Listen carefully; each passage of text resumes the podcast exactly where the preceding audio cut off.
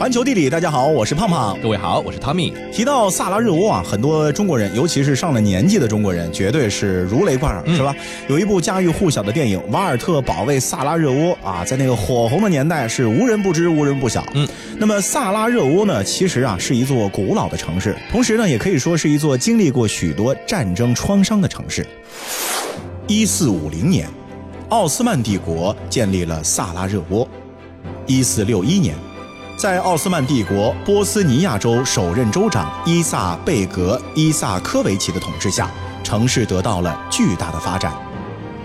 一四六一年之后，伊萨科维奇修建了供水系统和清真寺、带屋顶的巴扎、公众浴场、州长官邸，城市改名波斯纳萨拉伊，发展为这个地区最大的都市。那在同一个时期呢，许多基督徒呢改信了伊斯兰教，而这个地区呢也被改名了，叫做萨拉伊奥瓦斯。在土耳其语中呢，它的意思就是有宫殿的平地。嗯，在一八七八年的时候呢，按照当时的柏林条约，城市的统治权呢交给了奥匈帝国。而一九零八年的时候，整个波黑被并入了奥匈帝国。萨拉热窝呢也在城市里引入了路面电车等等的新的设施。可以说啊，这奥匈帝国的统治呢，给这座城市带来了巨大的发展。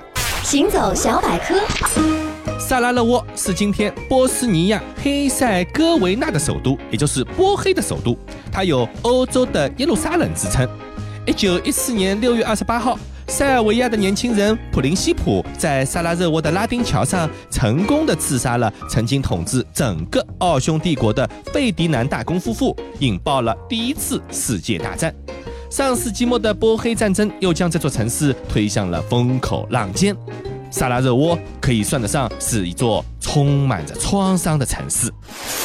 其实啊，长久以来呢，就有多种的宗教在萨拉热窝交汇碰撞，互相的斗争，却也可以安然共存。嗯，站在萨拉热窝老城区的一个街口啊，不用挪动脚步，原地转一圈，视野中你就能够看到包括天主教堂、东正教堂和清真寺。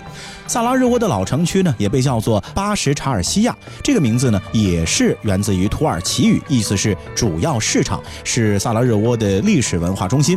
当年这伊萨科维奇呢，在这里建立了一些客栈和商。店形成了最初老城区的一个雏形。嗯，那在全盛时期呢，这个地方呢曾经有上万家商铺。可惜啊，在一六四零年的大地震呢，震塌了大部分的房屋。到了一六五八年，又发生了几次大火。一六九七年的时候，萨伏伊尤金人呢入城纵火，烧毁了大部分的商铺。而一八七八年奥匈帝国占领之后呢，在它周围建立起了大量的欧洲风格的建筑，老城的规模就再也没有恢复到最鼎盛的那个时期。那一九四零年的时候呢，执政当局曾经想拆毁这个老城，后来呢，也是因为种种原因而放弃了这个计划。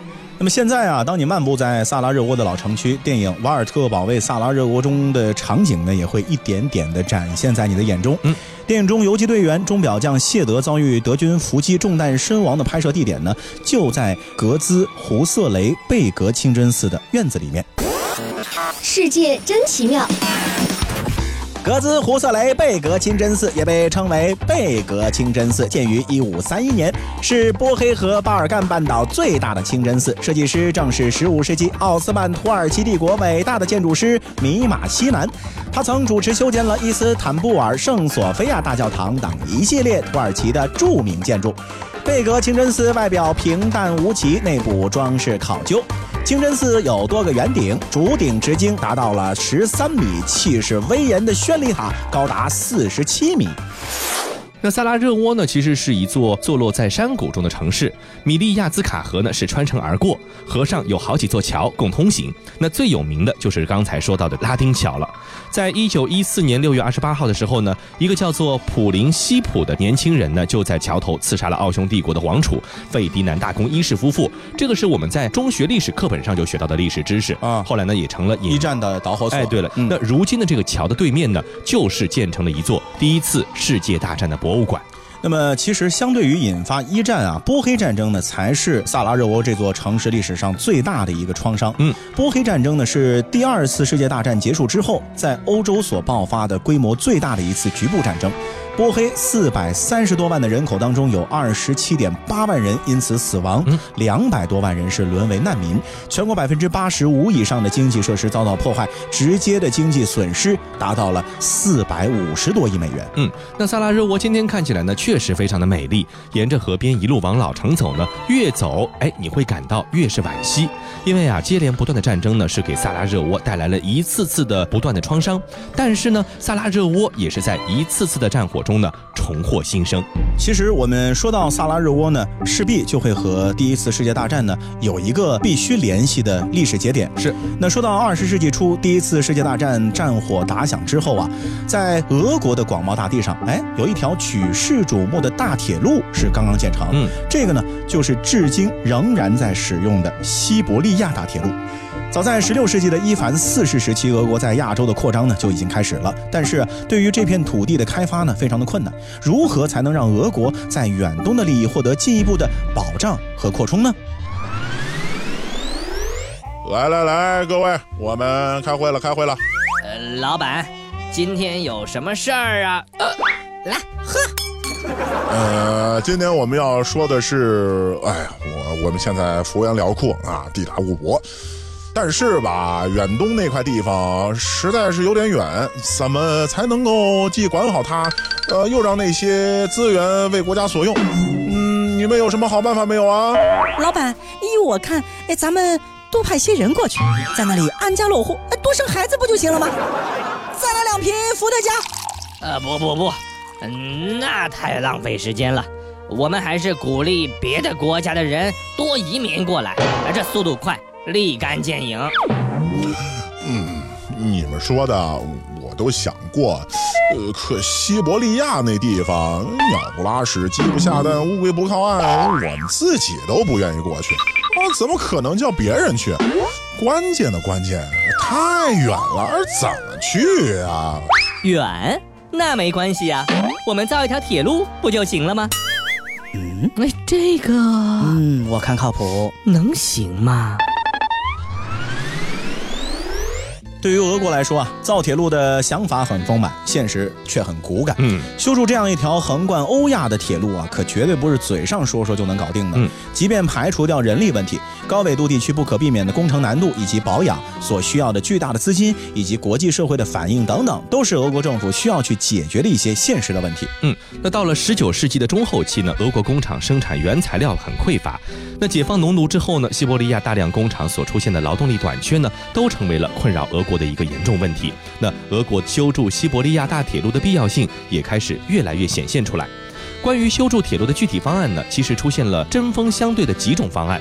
那么有北线方案、南线方案和中线方案三种，三方呢都是出于商业竞争，在这个问题上呢进行了激烈的竞争啊。一八八六年的时候，俄皇亚历山大三世正式批复了东西伯利亚总督和阿穆尔总督关于铁路修筑问题的奏书，西伯利亚大铁路呢也因此正式开始获得了俄国高层的许可，准备开工了。而且呢，当时啊这工程呢是从两头开始同时动工的。嗯，那么按照当时的这个规划，铁路的修建工作呢分成了四个部分，分别是西伯利亚铁路、外贝加尔铁路、阿穆尔铁路以及乌苏里铁路。在一八九一年，俄历的五月十九号，在海参崴附近的奠基仪式正式开始了。俄国的皇储尼古拉亚历山德罗维奇代替亚历山大三世出席了奠基的仪式。那在一八九七年，在克服了南乌苏里地区的夏季暴雨和北乌苏里复杂的水文条件之后，乌苏里段的铁路算是正式竣工了。嗯。那另外呢，作为西伯利亚大铁路西部路段的起始啊，这西西伯利亚铁路呢是在一八九二年的七月七号呢正式开工。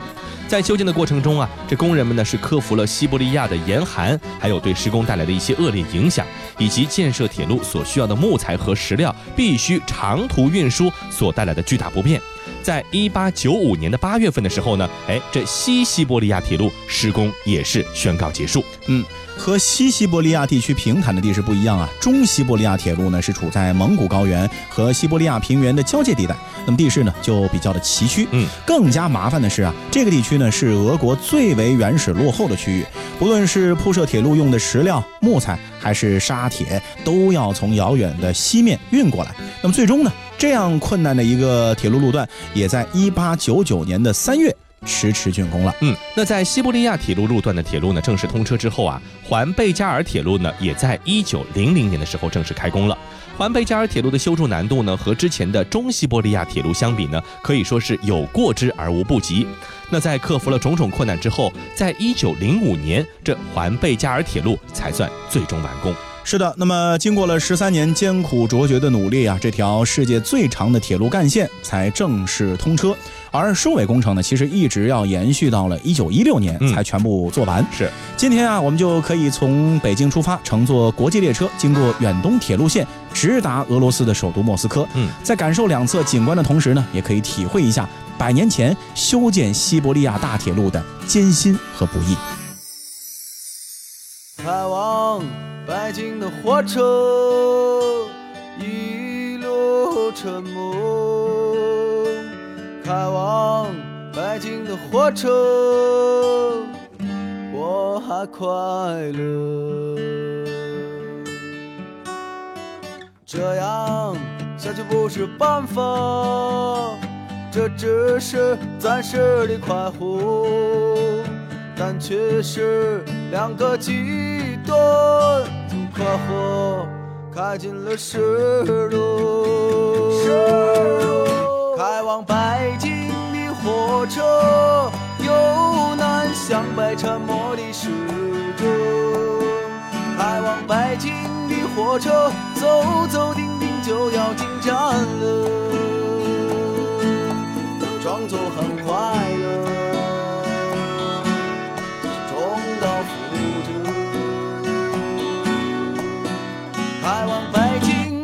火车，今我就要无。眠了。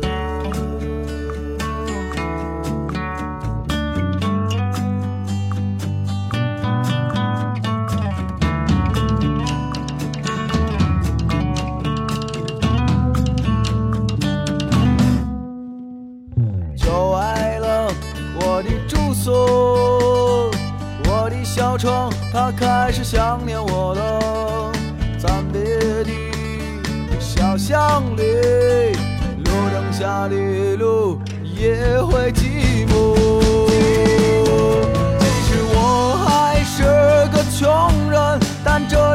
是有期待我的人。即使北京再拥挤，还是给我留了一个位置的。会觉得很累吗？在等待我，开往北京的火。车，今我就要回家了。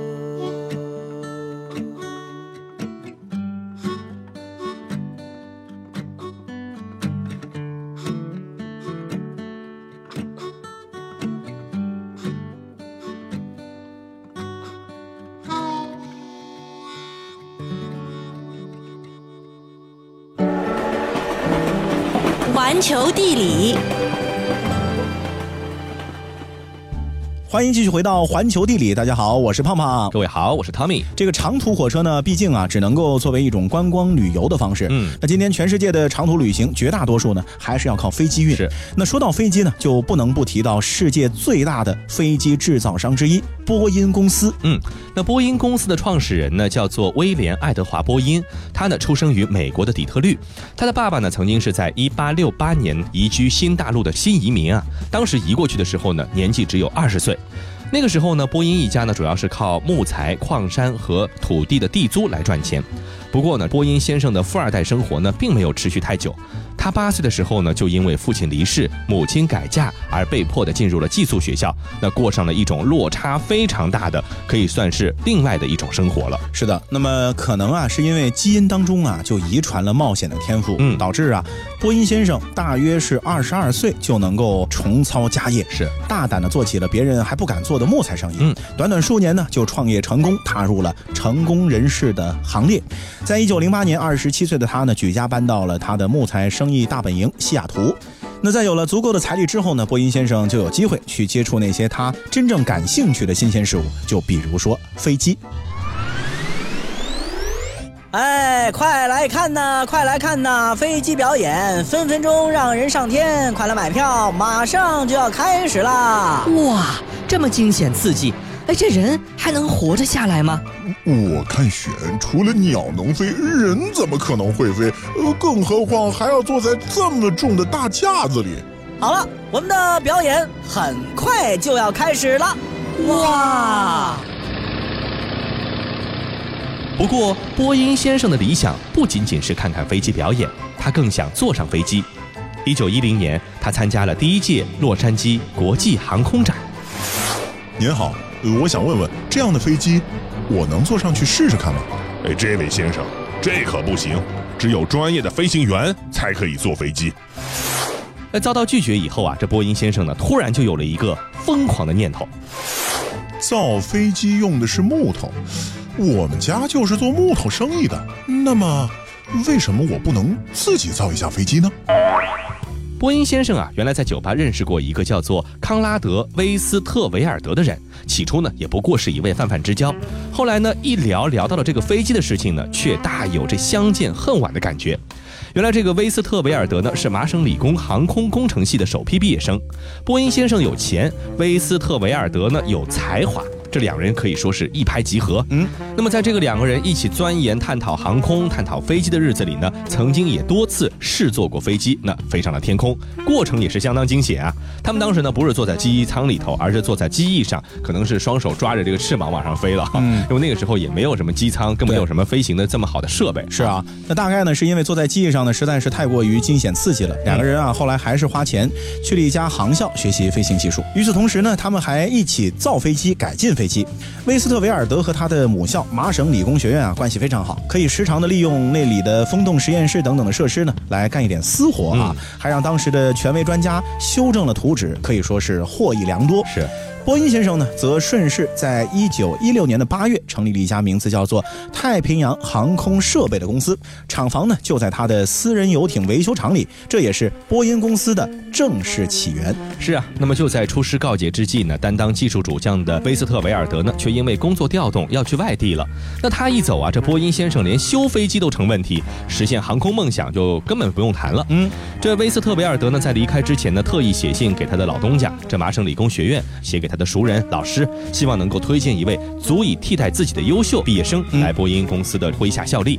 于是有一名叫做王柱的人来了，大家听这个名字可能就觉得非常的奇怪啊，这外国人没有叫王柱的，哎，他呢是一个中国人。对于王柱和波音的关系呢，其实还是有很大的争议的。嗯，基本上呢就是属于快成谜了一个状态。是啊，但是还是有一些比较可靠的线索的。基本上可以通过这些线索来判断，王柱呢很可能啊是担任了波音的总工程师的职位。嗯，而且呢也为当时的美国军方呢设计出了一种让军方非常满意的军用水上飞机。波音公司呢是赚到了一大笔钱。嗯，但是我们知道啊，军方采购飞机肯定是和战争有关啊，对吧？但是战争结束了以后呢，军方就没有必要采购这么多的飞机了。一时间呢，许多指望着发战争财的一些公司呢，就因为订单大幅削减而纷纷告急。这破产倒闭的呢，也是比比皆是。当时呢，波音先生呢也是遇到了危机了，但他暗下决心啊，他说，即便是波音公司就此夭亡，他也不会裁掉任何一个员工。为此，他是想尽了一切办法广开财路。苦熬了很多年之后呢，这航空邮政业呢兴起了。在航空邮政的生意中呢，这源源不断的利润呢注入了自己的公司，波音公司呢又有了勃勃生机。那在这个时候，公司也更名为了联合飞机和运输公司。那在一九三四年六月二十号啊，波音先生呢退出了公司啊，归隐江湖，把余生的兴趣转移到了养马和慈善等等的事业上。嗯，一九五六年九月二十八号，在他七十五岁生日的前三天去世了。嗯，他的联合飞机与运输公司呢也是一分为三，在经历了数十年风风雨雨之后呢，各自都再度成长为了巨型企业集团。这三家企业集团分别是波音公司啊，目前全球最大的飞机制造商；联合技术公司是以航空航天业务为主的巨型跨国集团啊。那么同时呢，这联合技术公司也是电梯界的霸主，奥蒂斯就是它旗下的品牌。那么另外还有一家就是美国联合航空公司。嗯，这三家公司啊，都已经成为了非常具有国际影响力的超大型公司了。是，但是你在坐美联航的飞机的时候，或者奥迪斯电梯的时候，是不是想过他们曾经都是一家人哈？嗯那么飞机出现以后呢，就迅速成为了大众化的出行工具，机场也是建得越来越有特色。最近如果去过日本东京成田机场的朋友们，也许会发现这样的一个新情况，就是在它的第二航站楼的 B 一层呢，多了很多扭蛋机。那成田机场的广告语是这么说的。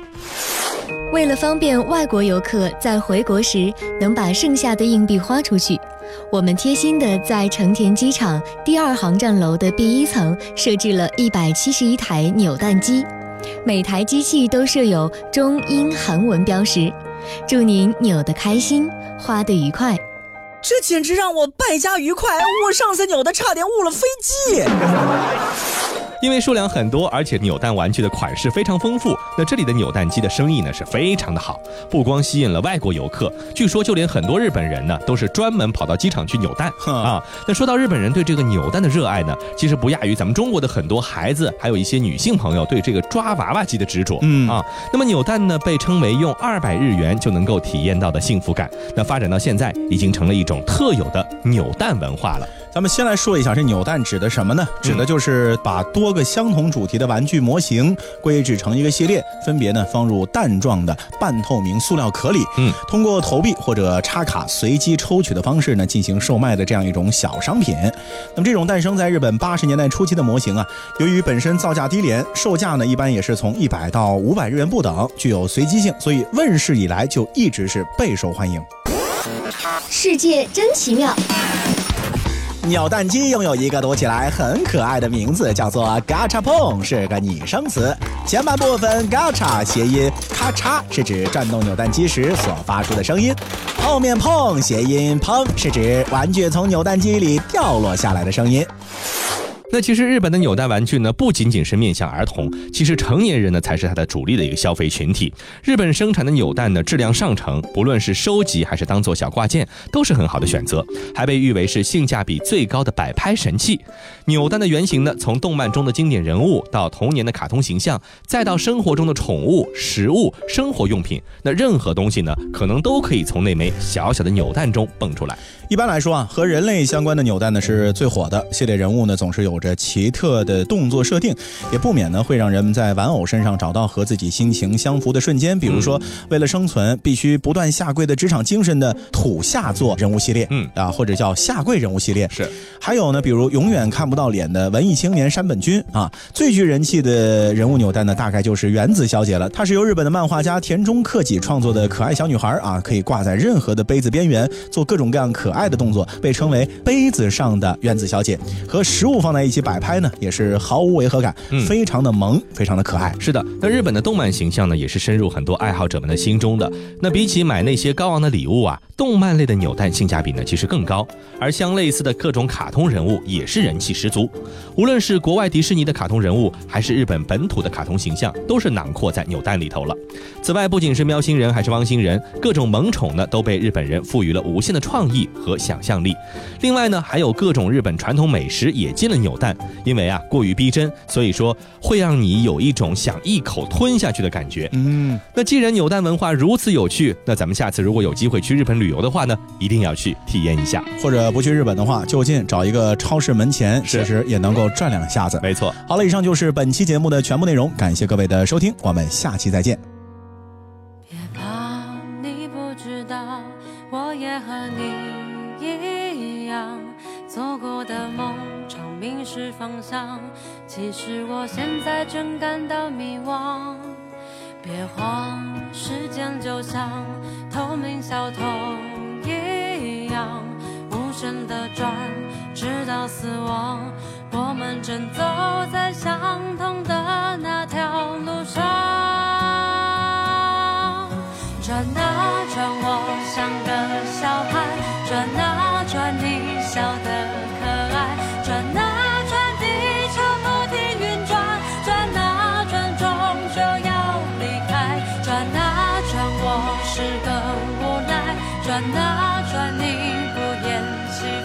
转到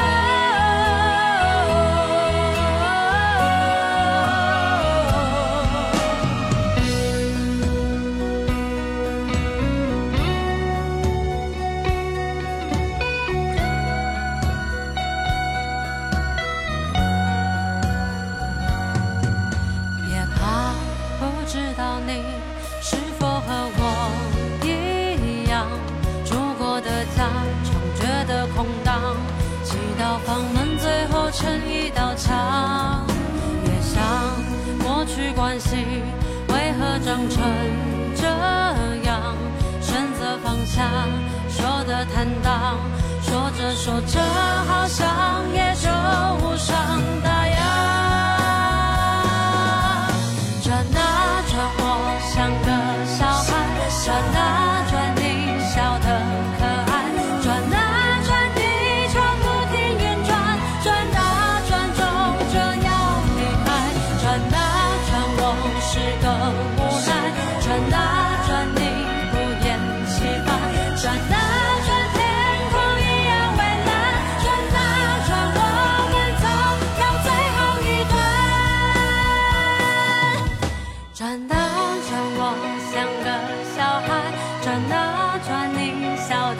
her.